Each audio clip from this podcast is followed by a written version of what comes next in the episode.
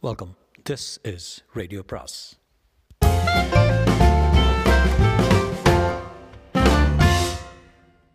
அனைவருக்கும் முன்பு வணக்கம். சுஜாதாவின் மற்றொரு சிறுகதை. சிறுகதையின் பெயர் தாசன். தாசன். பல்வேறு பரீட்சைகளில் தேறி பலவாறு இன்டர்வியூக்களில் சில நூறு கேள்விகளுக்கு விடையளித்துவிட்டு கடைசியில் வேலை கிடைத்தது. ஐஏஎஸ் ஐபிஎஸ் வேறு எழுதியிருந்தேன். அதற்குள் மத்திய சர்க்காரின் கெசட் பதிவான ஆபீசரின் உத்தியோகம் கெசட் பதிவென்றால் அப்போதெல்லாம் அரசாங்க கெசட்டில் மாற்றங்கள் உயர்வுகள் எல்லாம் பெயர் வரும்.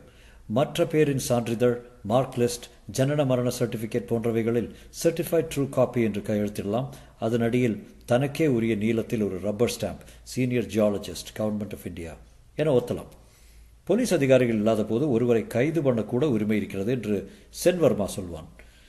கதை என் கெசட் பதிவு சலுகைகளை பற்றி இல்லை சந்தானத்தை பற்றியது. அவன் டிப்ளமஸ்தன் என்பதால் அவனை டெக்னிக்கல் அசிஸ்டன்ட் ஏ டிஏ என்றும் நாங்கள் எல்லாம் பட்டதாரி என்பதால் ஆபீசர்கள் என்றும் அரசாங்க வர்ணாசிரம நியதிப்படி அழைப்போம். என் போன்ற கெசட் பதிவுள்ள உத்தியோகிகளுக்கு உதவும் உத்தியோகம் டிஏகளுக்கு ஆஃபீஸர்கள் அதிகம் டிஏக்கள் குறைவு. அதனால் சந்தானம் ஆஃபீஸில் யாருக்கும் யாருக்கு தாசன் என்பதில் சந்தேகம் இருந்தாலும் அந்த திரௌபதி கடமையில் எல்லோரையும் திருப்திப்படுத்தும் வசீகரம் அவனுக்கு இருந்தது. பின்னாட்களில் இந்த வசீகரம் எதனால் என்று யோசித்திருக்கிறேன். இடைக்காவி படர்ந்த பற்களின் சிரிப்பாலா? அவர்கள் அதற்கு கண்கள் குறும்புடன் ஒத்துழைப்பதாலா? துருவி பார்க்கும் பார்வையாலா? அல்லது எப்போதும் மடிப்பு கலையாமல் ஷோக்காக அணியும் உடைகளாலா? அவரிடமிருந்த மென்மையான புகையிலை மனமா? கழுத்துக்குள் எட்டி பார்க்கும் தங்கச் சங்கிலியா? பைக்குள் தெரியும் கைக்குட்டையா? சலவை நோட்டுகளா கைவிரல் பவள மோதிரமா? என்று அனைத்தையும் யோசித்து பார்த்து இதெல்லாம் காரணமில்லை. சந்தானத்தின் தைரிய லீலைகள் தான் அவன் கவர்ச்சியின் காரணம் என்று கல்கத்தா டூரில் தான் கண்டுபிடித்தேன். நான் தான் டூர் தலைவன். உடன் சத் சந்திரமூர்த்தியும் சென்வர்மாவும் ஸ்ரத்தையாக movement order tour plan advance எல்லாம் ஏஓவிடம் கொடுத்தபோது கூட யார் டிஏ என்றார். சந்தானம் கொஞ்சம் ஜாக்கிரதையாக இருப்பா. எங்கேயாவது அழைச்சிட்டு போயிடுவான். எங்கே பட்டாபி சார்? எங்கேயா? கேட்குறத பாரு என்று கண் சிமிட்டி டூர் அட்வான்ஸ் பணத்தை கொடுத்தார். நாங்கள் ராஜ்தானி எக்ஸ்பிரஸில் சென்று கல்கத்தாவில் இறங்கிய போது டிபார்ட்மெண்ட்டிலிருந்து ஆட்கள் வந்திருந்தார்கள். சந்தானம் தியோடலைட் காம்செட் ரேஜ் ஃபைண்டர் எல்லாவற்றையும் இறக்கி ஜீப்பில் வைத்துவிட்டு நாளைக்கு நானே சர்வே ஆரம்பிக்கிறோம் என்றான். ஆமாம் சந்தானம். என்னை சந்துக்குன்னே கூப்பிடாங்க. கூப்பிடுங்க. சந்து அப்படின்னே கூப்பிடுங்க. உங்களுக்கெல்லாம் நான் தாசன். நீங்கள்லாம் கிளாஸ் ஒன் நான் கிளாஸ் த்ரீ நான் கெசட்டட் என்றான். கேலி இல்லாமல். நான் டவுன் வரைக்கும் போய் வரலாமா? தாராளமா. சந்த் சந்தானம் எங்களை வரவேற்க வந்த லோக்கல் ஆசாமியை தோலை அணைத்து தாதா என்று விழித்து தனியாக அழைத்து சென்று பெங்காலில் சிரித்து பேசினான். வெகு நாள் சிநேகிதர் போல. சாயங்காலம் கெஸ்ட் கெஸ்ட் ஹவுஸில் கொசு வலைகளை விடுவித்து படுக்கையோரம் செருகிக் கொண்டு யூலிசிஸ் படிக்க ஆயத்தமானேன். சட்டென்று சென்ட் வாசனை சந்தானம் சென்வர்மாவுடன் புறப்பட்டு கொண்டிருந்தான். எங்க சந்தானம் கிளப்பிட்ட? அண்ணா டவுனுக்கு போய் ஒரு காளி கோயில் விசேஷ தரிசனம் பண்ணிட்டு அப்படியே சோப்பு மற்ற சில சாமான்கள் வாங்கி கொண்டு வரணும். சந்துரு வரீங்களா? Come on sir it will be interesting என்றான் வர்மா. சந்திரமூர்த்தி நான் வரலப்பா என்றதும் என்னை பார்த்து பைரவர்? நானும் வரல சந்தானம். நீ போ. பைரவர் என்பது நிஜ பெயர் அல்ல கதை எழுதுவதால் கல்யாண பரிசில் இருந்து சந்தானம் கொடுத்த பேர். சந்தானம் குளித்து தலைவாரி இருந்தான். மல்ஜிப்பா மெலுசாக இருந்தது. பையில் மிரோர் பாக்கெட் இருந்து தெரிந்தது. கெஸ்ட் ஹவுஸ் பையனை கூப்பிட்டு ஏதோ கலக்கத்துக்கு ஆர்டர் செய்திருந்து வந்திருந்ததை எங்கள் அறையிலிருந்தே பானை தண்ணீரை சிறிதளவு சரித்து கொண்டு குடித்துவிட்டு வாயை அழித்து விட் அழித்து கொண்டு அண்ணா நான் போயிட்டு வரேன். வா வர ராத்திரி பதினொன்று ஆகும். கவலைப்பட கவலைப்படாதீங்க. கதவை திறந்து வச்சுக்கலாம். சௌக்கிதர் இருக்கான். சந்துரு சார் நீங்கள் ஷூராக வரலையா? ஜீப் எடுத்துகிட்டு போகிறோம் இல்லை சந்தானா ஷுவரு நல்ல அம்மன் தரிசனம் பைரவன் சார். சும்மா கடைத்தெருவில் வேடிக்கை பார்க்கலாம். பிரசித்தமான காளி கோயில். நீங்கள் வந்தால் சந்துரு வந்துடுவார் இல்லை Santhanam I am tired Kali கோயில் போக பையில் எதற்கு நிரோத் என்று நான் கேட்கவில்லை. ஜேம்ஸ் ஜாய்ஸ் பக்கம் மூன்றிலேயே கண்ணர் கண்ணயர்ந்து விட்டேன். என்னதான் முகல் வகுப்பு என்றாலும் ஆயிரத்து சொச்சம் மைல் பிரயாணம் உடலெல்லாம் களைப்பாக பரவி இருந்தது. ராத்திரி பதினொன்றரை மணிக்கு சந்தானம் மெல்ல கதவை திறந்து திறந்தது கீழில் எண்ணெய் இல்லாததால் தெளிவாக கேட்டது. கீழில் எண்ணெய் இல்லாததால் தெளிவாக கேட்டது. சந்தானம் லேசாக ஹாய் அப்னா தி- ஹாய் அப்னா தில் தோ ஆவாரா? என்று சீட்டி எடுத்துக்கொண்டு படுத்ததும் மீண்டும் லோக்கல் சரக்கை கலக்கலக்கென்று ஊற்றி குடித்ததும் இருட்டில் கேட்டது. வாடிய மல்லிகைப்பூ வாசம் மிஞ்சியது. மறுதினம் அதிகாலை குளித்துவிட்டு ஸ்லோகங்கள் சொல்லி கொண்டிருந்தான்.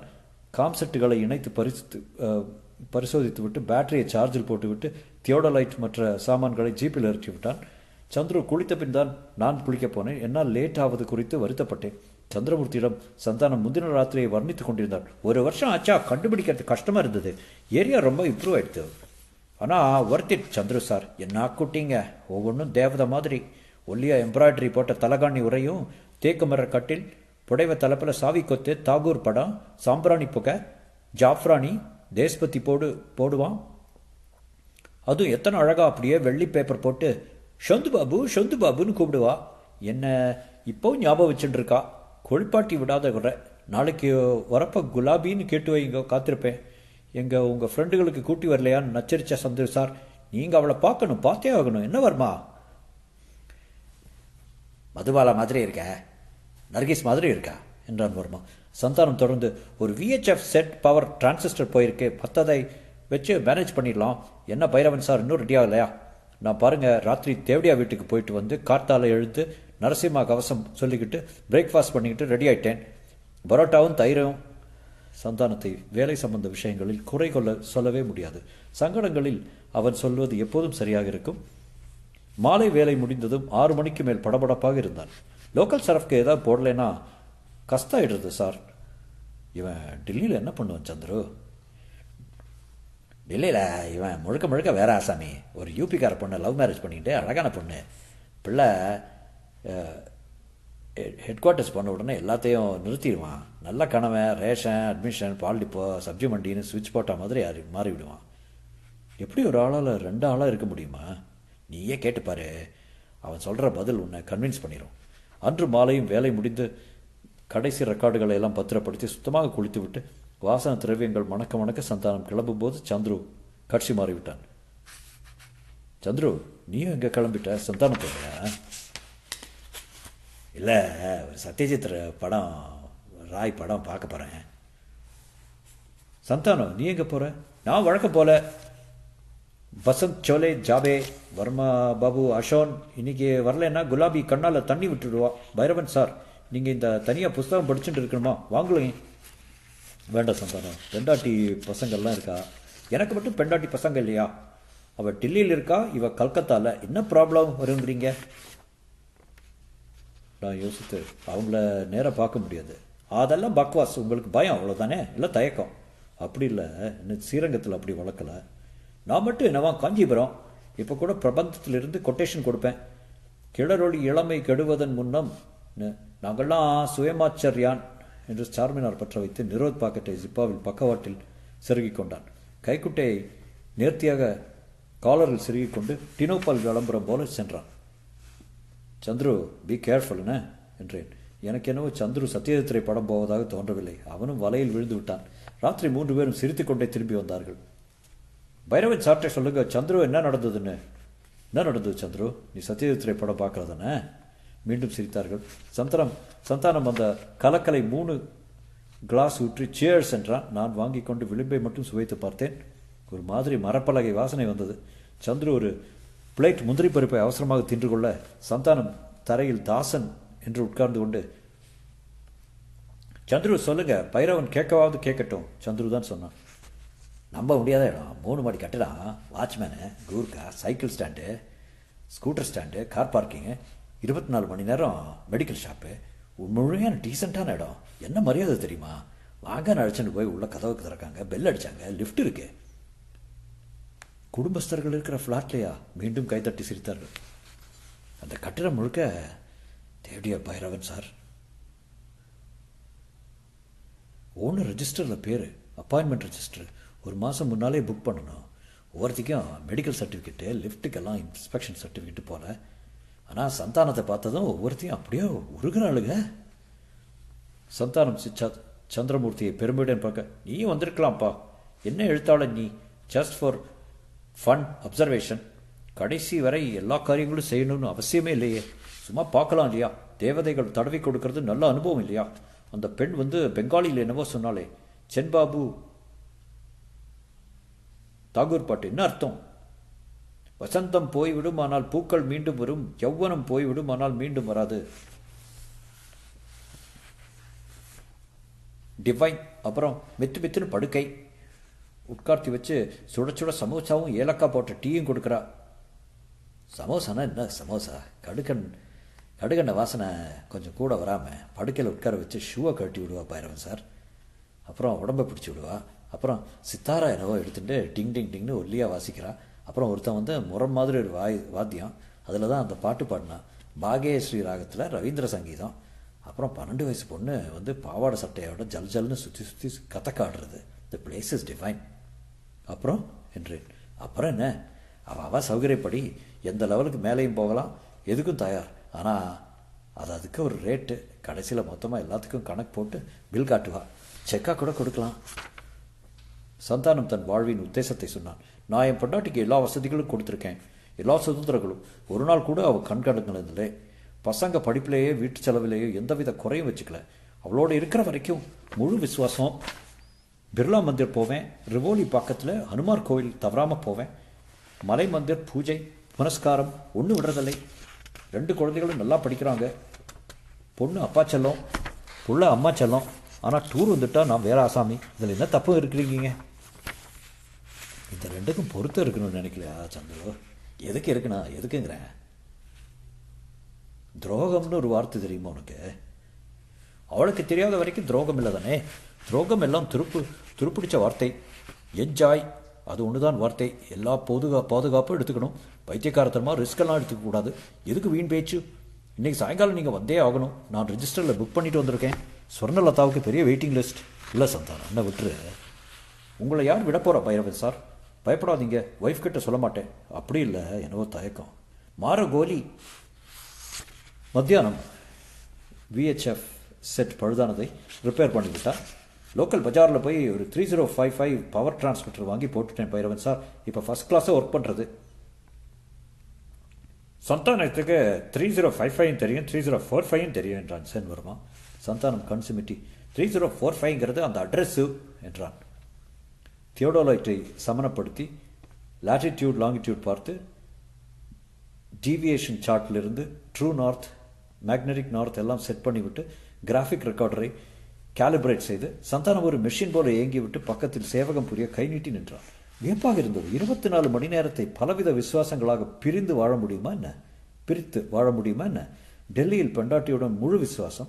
டூர் வரும்போது பகலில் வேலை வேலை மேல் இரவில் கேளிக்கை மேல் அப்புறம் பரமபூர்ண விசுவாசம். அவனை கடிந்து கொள்வதோ தண்டனை கொடுப்பதோ இயலாதாகவே இருந்தது. சொந்த விருப்பு வெறுப்புகளினால் வேலை மேல் பாதிப்பு எதுவும் இல்லை. எஃப்ஆர் எஸ்ஆர் எந்த விதைகளையும் அவன் மீறவில்லை. இருந்தும் சாயங்காலம் அவன் மேல் கடுமையாக கோபித்துக் கொண்டு விட்டேன். வேலை முடிந்து வந்ததும் சந்தானம் நான் உடன் வருவது தீர்மானித்த விஷயம் போல பைரவன் சார் நீங்கள் குளிச்சுட்டு ரெடியாக இருங்க. டீ மட்டும் சாப்பிட்டுக்குங்க. சந்திரவும் வர்மாவும் ரெடி ஆகிடுவாங்க நான் போய் ஒரு டாக்ஸி கொண்டு வந்துடுறேன். நான் வரல சந்தானம். நீங்கள் வரீங்க பைரவன் சார். இதான் லாஸ்ட் சான்ஸ் நாளைக்கு ஊருக்கு கிளம்பிடுறோம். சொர்ணா காத்துக்கிட்டு இருக்கா. நான் வரலப்பண்ணா ஏன்? உடம்பு சரியில்லை. எதுக்கு போய் சொல்கிறீங்க வர இஷ்டம் இல்லைன்னா சரி இஷ்டம் இருக்குது உங்களுக்கு பயம். அதான் கவலைப்படாதீங்க. உங்கள் கற்பு கலைஞ்சு போகாது. நிச்சயம் உங்கள் ஒய்ஃப் கிட்ட சொல்ல மாட்டேன். மற்ற பயத்துக்கு தான் இருக்கார் கான்ட்ரஷி சென்வர்மா என் முகம் மாறுவதைக் கண்டு பேசாமல் இருந்தான். அவ்வளோதான் என் ஆத்திரம் முற்றி போயது. அவன் எனக்கு கீழ் வேலை செய்பவன் என் சேவகன். இவன் என்ன என்னை இப்படி கொண்டாடுவது? இவ்வளவு சுதந்திரம் எடுத்துக்கொள்வது? ஆங்கிலத்துக்கு மாறிவிட்டேன். லுக் மிஸ்டர் சந்தானம் உன் எல்லையை மீறிவிட்டாய். உலகத்தில் உள்ள எல்லாரையும் டெம்ப் பண்ண முடியாது. நான் வளர்ந்த விதமும் நீ வளர்ந்த விதமும் வேறு விதமாக இருக்கலாம். நீ எங்கெல்லாம் போவதை நான் விமர்சிக்க முடியாது. ஆனால் என்னை அழைத்து ரொம்ப அழைத்தது ரொம்ப தப்பு. டெல்லி போன உடனே நான் உன்மேல் ஒரு காஷன் மெமோவும் சார்ஜ் ஷீட்டும் கொடுக்க போகிறேன் சந்தானம் புன்னகைப்பதை நிறுத்தாமல் என்னென்ன மேலதிகாரிக்கு உரிய மரியாதைகள் கொடுக்காமல் மேலதிகாரி கேலி பண்ணி பெயர் வைத்து அழைத்து விலைமகள் வீட்டுக்கு அழைத்ததற்காக. சந்துரு சென்வர்மா நீங்கள் ரெண்டு பேரும் சாட்சிகள் என்றேன் சந்தானம் எதுவும் பேசாமல் அறையை விட்டு வெளியே போய்விட்டான். மற்ற இருவரும் பேசவில்லை. வெளியே போய் வராந்தாவில் ஏதோ தாழ்ந்த குரல் பேசிவிட்டு உள்ளே வந்தார்கள். நான் யுலிசஸ் புத்தகத்தின் மூன்றாம் பக்கத்தை தொடர்ந்தேன். சந்துரு சந்தானம் ரொம்ப வருத்தப்படுறேன் சார்ஜ் ஷீட்டெல்லாம் வேண்டாம் சொல்கிறது நோ இதுக்கு மேலே நான் இதை பற்றி பேச வேண்டாம் என்றேன் கடுமையாக. டெல்லிக்கு போய் நான் எழுத்தில் புகார் கொடுக்கவில்லை. ஆனால் டைரக்டரிடம் இதை பற்றி பேசினேன். சந்தானம் என்னுடன் பேசுவதை நிறுத்திவிட்டான். அவனை விசாகப்பட்டினத்துக்கு மாற்றிவிட்டார்கள். லீவில் போய்விட்டான். சென்வர்மாவும் சந்திரமூர்த்தியும் இதை பற்றி என்னுடன் பேசவில்லை. அதன் பின் என் வாழ்க்கை மாறிவிட்டது. நான் எழுதியிருந்த சிவில் சர்வீஸ் பரீட்சைகளில் ஐபிஎஸ் ரேங்க் கிடைத்தது. நாகாலாந்து பிஎஸ்எஃப் லண்டனில் ட்ரைனிங் ரா ரா. இப்படியெல்லாம் பலவித பாதை மாற்றங்களுக்கு பின் இப்போது இந்த ஊரில் கொஞ்சம் பிரசித்தி பெற்ற போலீஸ் கமிஷனராக இருக்கிறேன். சந்தானத்தை ஏறக்குறைய மறந்திருந்தாலும் அவன் டிபார்ட்மெண்ட்டை விட்டு பெங்களூர் வந்து விட்டதாக கேள்விப்பட்டேன். பார்வையாளர் நேரத்தில் ஆர். சந்தான கிருஷ்ணன் என்று சீட்டு வந்தபோது பழைய சந்தானத்தை எதிர்பார்க்கவில்லை. வைரவன் சார் தெரியலையா என்ன? GSR nineteen seventy five. சற்று நேரம் நான் விழித்துவிட்டு ஆ சந்தானம். வாப்பா உன் பேர் சந்தான கிருஷ்ணன் எனக்கு இருபத்து இருபது வருஷம் கழிச்சு இப்போ தான் தெரியும். ஹவு ஸ்ட்ரேஞ்ச் உட்காரு. இந்த ஊரில் தான் இருக்குன்னு இருக்கேன்னு தெரியும். செட்டில் ஆனப்புறம் கான்ஸ்டபிளை அனுப்பிச்சு விசாரிக்கலாம்னு இருந்தேன். என்னை ஞாபகம் ஞாபகம் வச்சுட்டு இருக்கிறதே பாக்கியம். இன்னும் உங்கள் தாசன் தான் என்றான். அவனை நேராக பார்த்தேன். இருபது வருஷங்களுக்கு முந்தைய ஒரு ரகசியத்தின் பங்குதாரன் போலத்தான் என்னை பார்த்தான். காலம் அவனை அதிகம் மாற்றாமல் விட்டு வைத்திருந்தது. தலை நரைத்து புகையிலை பற்களை கரும் பழுப்பாக்கியிருந்தாலும் கண்களில் அந்த குறும்பு கலந்த சிரிப்பு பாக்கியிருந்தது. பைரவன் சார் அந்த கல்கத்தா டூரை மறக்க முடியுமா? ஞாபகம் இருக்கு சந்தானம் என்றேன். இருபது ஆண்டுகள் கழித்து அந்த உரையாடலை தொடர்வது போல் நீங்களும் வந்திருக்கணும் பைரவன் சார். அன்னைக்கு சாயங்காலம் அப்புறம் போனவே எங்கே உங்கள் ஃப்ரெண்டுன்னு கேட்டுட்டே இருந்தா. நான் புன்னகைத்து பல தடவை யோசித்து பார்த்தபோது உன் ஆஃபரை ஏற்றுக்கொண்டு உன்னோட வந்திருக்கலாம்னு தான் தோணுது சந்தானம் மடைய மாதிரி உன் மேலே சத்தியம் போ சத்தம் போட்டுட்டேன். Anyway it is a little late now சொர்ணலதாவுக்கு வயசாயிருக்கும். ஜானகிராமன் கதையில் வர்ற மாதிரி. உங்கள் எழுத்துக்கு எவ்வளோ பெரிய அனுபவம் கிடச்சிருக்கும் பாருங்க. வாஸ்தவம் தான் சந்தானம். ஷஷ்டியத்தை பூர்த்தி படிக்க போகிறேன் டாக்டரை அமெரிக்காவில் கொடுத்துருக்கேன். நல்ல ஐயங்கார் பையன். சன் எம்பிஏ படிக்கிறான். நான் இந்த இங்கே பெங்களூரில் ஒரு ஒரு சைட் வாங்கி வீடு கட்டிட்டேன். அது வந்து ரெவென்யூ சைட் ரிலீஸ் பண்ணுறதுக்கு சின்ன ப்ராப்ளம் ஆகிடுத்து சரி அப்புறம் சந்திக்கலாமா சந்தானம் நிறைய விசிட்டர்ஸ் காத்துட்ருக்காங்க. நம்ம பழைய ஸ்நேகத்தையெல்லாம் எண்ணி நீங்கள் எனக்கு ஒரு சின்ன உதவி பண்ணும் என்ன? அவன் ஒரு காகிதத்தை கொடுத்தான். நெருக்கமாக டைப் அடித்திருந்த அந்த கடிதத்தை முழுக்க படித்தேன். விஷயம் இதுதான். சந்தானம் வாங்கி கட்டியிருக்கும் சைட்டின் உரிமை பற்றிய சிக்கலான ஒரு மனு வெங்கோபராவ் என்பவரிடமிருந்து விற்றவரின் பேர் தூல்சந்த் சந்த் சந்த் அதெல்லாம் நோ இன்கம்பரன்ஸ் சர்டிஃபிகேட் கொடுத்து இந்த மாதிரி ஆயிடுத்து இந்த மனு எழுதியிருக்கானே வெங்கோபராவ். ரொம்ப சண்டைக்காரன் தமிழ்காரங்களை கண்டா ஆகாது. சந்தானம் நான் எப்படி இதில் உதவ முடியும்? ஒன்றுமில்லை உங்கள் பேரை சொல்லி ஒரு ஃபோன் கால் அந்த PSK third rate third stage sub inspector Chandre கவுடான்னு இருக்கான். அவனுக்கு ஒரு ஃபோன் கால் போட்டால் போதும். அவன் போய் இந்த வெங்கோபராவை ஒரு மிரட்டு ஒரு தட்டு தட்டினால் போதும் பயந்து சுருண்டுடுவான். கொஞ்சம் தயவு பண்ணேன்னா போதும். நம்ம கல்கத்தாவிலிருந்து என்ஜாய் பண்ணதெல்லாம் இப்போதும் பசுமையாக இருக்குது பார்த்து பண்ணுங்கள் எட்டு லட்சம் ரூபாய் போட்டு வீட்டை கட்டிட்டேன். இப்போ இட்டிடானா எப்படி? கார்பரேஷனில் வேற டெமாலிஷன் நோட்டீஸ் கொடுத்துருக்கான். ஓ அப்படியா? என்றேன். பேனாவை மூடி வைத்துவிட்டு. முப்பத்தாறு எழுபத் முப்பத்தாறு எழுபத்தி ரெண்டு தொண்ணூறு. ஃபோன் நம்பர் நிதானமாக நான் சந்தானத்திடம் சொன்னேன். சந்தானம் நான் அன்றைக்கி கல்கத்தாவில் நடந்ததுக்கு பின்னால் ரொம்ப வருத்தப்பட்டேன். அதனால் என்ன பரவாயில்லை சார். நீங்கள் கொடுத்த கம்ப்ளைண்ட்னால எனக்கு கொஞ்சம் சங்கடமாச்சு. வைசாகுக்கு மாற்றி ரெண்டு ஃபேமிலி ரன் பண்ண வேண்டியதாகிடுத்து நான் கவனிக்காமல் நான் வருத்தப்பட்டது உன்னை கோவிச்சிட்டு இல்லை. உன்னோட அந்த அனுபவத்தை பங்கிட்டு கொள்ள எனக்கு தைரியம் இல்லாததோ கோழைத்தனமோ தயக்கமோ என்னவோ ஏன் ஜீனில் அந்த தீரச் செயல் இல்லை? இதனுடைய மாரல் வேல்யூஸ் நல்லது கெட்டது பாவ புண்ணியங்கள் எல்லாம் நான் இங்கே கொண்டு வரல.